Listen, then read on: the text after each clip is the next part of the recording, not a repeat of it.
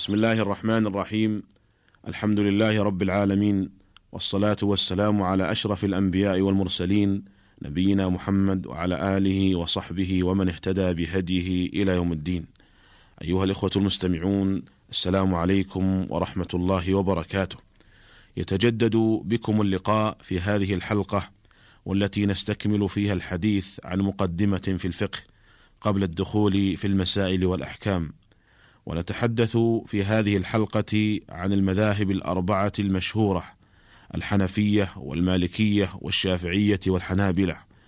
قد كان هناك مذاهب أخرى لأئمة مجتهدين ولكنها اندثرت وربما يكون بعض هؤلاء الأئمة أكثر علما من بعض الأئمة الأربعة. ولكن الله تعالى جعل القبول والانتشار لهذه المذاهب الأربعة. ولهذا قال الشافعي الليث بن سعد أفقه من مالك إلا أن أصحابه لم يقوموا به. أيها الإخوة المستمعون ونبدأ بالمذهب الحنفي باعتباره أول المذاهب الأربعة ظهورا ومؤسسه هو الإمام أبو حنيفة النعمان بن ثابت بن زوطي التيمي من أصل فارسي ولد بالكوفة سنة ثمانين للهجرة وبها نشأ وطلب العلم حتى صار من أفقه أهل زمانه. قال ابن المبارك أبو حنيفة أفقه الناس. وقال الشافعي الناس في الفقه عيال على أبي حنيفة.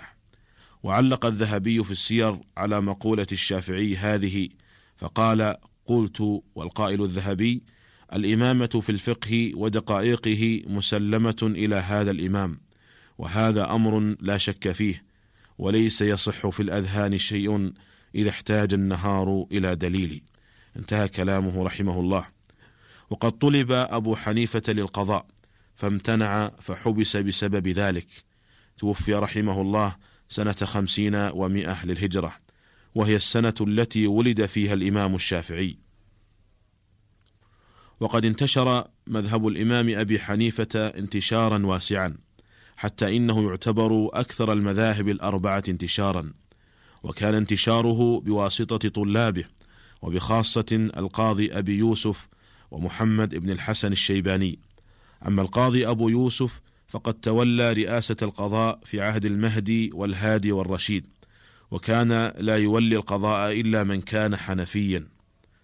ومعلوم أن القاضي في الأزمان الماضية لا يقتصر عمله على القضاء بين الناس فحسب بل يتولى إمامة الناس والخطابة والإفتاء والتدريس. وأما محمد بن الحسن فقد نشر المذهب الحنفي بمؤلفاته وانتصابه للتعليم والتدريس فكثر تلاميذه. ثم لما حكم العثمانيون حصروا القضاء في المذهب الحنفي في جميع الولايات والأقطار التي تحكمها الدولة العثمانية فانتشر المذهب الحنفي في البلاد التي حكموها. وأما أبرز كتب الحنفية فمنها الكتاب أو ما يسمى بكتاب القدوري لأبي الحسين أحمد بن محمد القدوري المتوفى سنة 28 و400 للهجرة. ومنها تحفة الفقهاء لعلاء الدين السمرقندي المتوفى سنة 39 و500 للهجرة.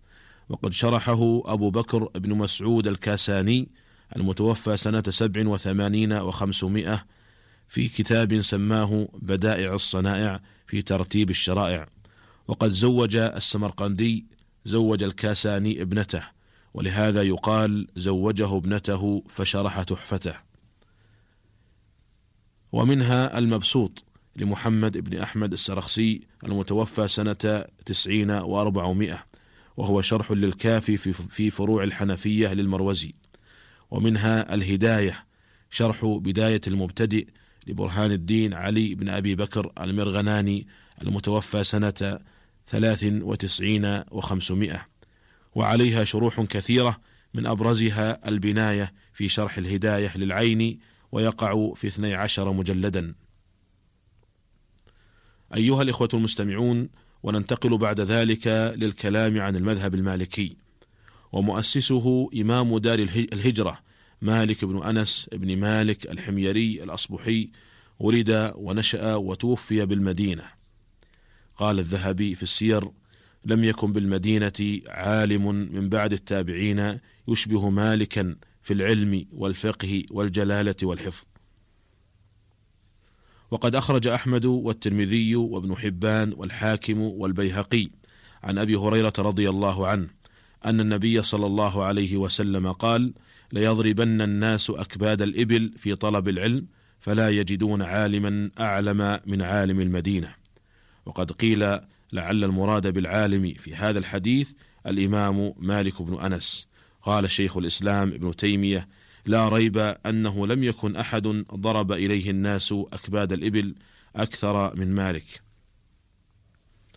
ولكن هذا الحديث في سنده مقال كما قال المحدثون.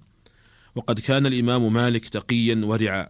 قال الهيثم بن جميل سمعت مالكا سئل عن ثمان وأربعين مسألة فأجاب في اثنتين وثلاثين منها بلا أدري. وكان يقول ينبغي للعالم أن يورث جلساءه قول لا أدري حتى يكون أصلا يفزعون إليه. وقد حصل للإمام مالك محنة عظيمة ضرب فيها بالسياط حتى انخلعت يده من كتفه. قال بعض الرواة والله ما زال مالك بعدها في رفعة وعلو. قال ابن المبارك ما رأيت أحدا ارتفع مثل مالك ليس له كثير صلاة ولا صيام إلا أن تكون له سريرة. قال الذهبي معلقا على ذلك قلت والقائل الذهبي ما كان عليه من العلم ونشره أفضل من نوافل الصلاة والصيام لمن أراد به الله. ونقل الحافظ ابن عبد البر رحمه الله نقل عن عبد الله العمري العابد أنه كتب إلى مالك يحضه على الانفراد والعمل فكتب إليه مالك إن الله قسم الأعمال كما قسم الأرزاق فرب رجل فتح له في الصلاة ولم يفتح له في الصوم وآخر فتح له في الصدقة ولم يفتح له في الصوم وذكر أمورا ثم قال ونشر العلم من أفضل أعمال البر وقد رضيت بما فتح لي فيه وما أظن ما أنا فيه بدون ما أنت فيه وأرجو أن يكون كلانا على خير وبر. قال الحافظ الذهبي في ترجمته وقد كان هذا الإمام من الكبراء السعداء والسادة العلماء ذا حشمة وتجمل وعبيد ودار فاخرة ونعمة ظاهرة ورفعة في الدنيا والآخرة. توفي رحمه الله سنة تسع وسبعين ومائة للهجرة. وقد انتشر مذهب مالك في المدينة ثم انتشر بعد ذلك في مصر وبلاد المغرب العربي وما حولها وفي الأندلس.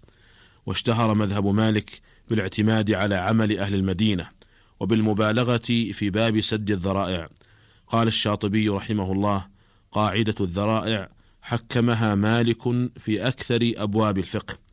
وقال شيخ الإسلام ابن تيمية رحمه الله أصول مالك في البيوع أجود من أصول غيره. فإنه أخذ ذلك عن سعيد بن المسيب الذي كان يقال هو أفقه الناس في البيوع.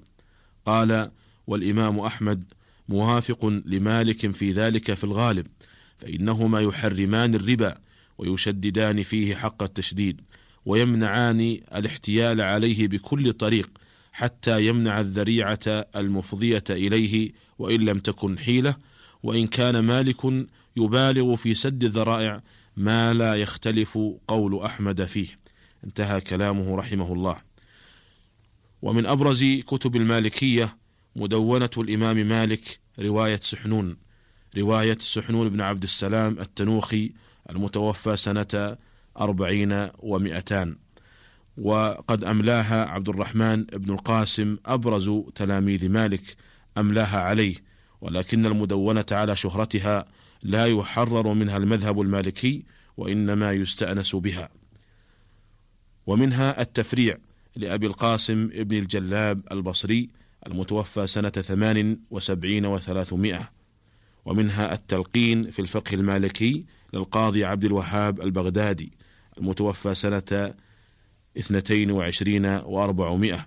ومنها الكافي في فقه أهل المدينة للحافظ ابن عبد البر. ومنها مختصر خليل بن إسحاق المتوفى سنة ست وسبعين وسبعمائة. وقد حظي هذا المختصر أعني مختصر خليل حظي بشهرة واسعة عند المالكية واعتنوا به حفظا وتدريسا وعليه حواش وشروح كثيرة ومن أبرزها مواهب الجليل لابن الحطاب والتاج والإكليل لابن المواق وشرح الزرقاني عليه. ومنها أقرب المسالك لمذهب الإمام مالك لابن الدردير ومنها الذخيرة لشهاب الدين القرافي وقد تميز هذا الكتاب بحسن الترتيب والتنظيم ويقع هذا الكتاب في ثلاثة عشر مجلدا. أيها الإخوة المستمعون هذا ما تيسر عرضه في هذه الحلقة ونستكمل الحديث عن بقية المذاهب في الحلقة القادمة إن شاء الله تعالى. والسلام عليكم ورحمة الله وبركاته.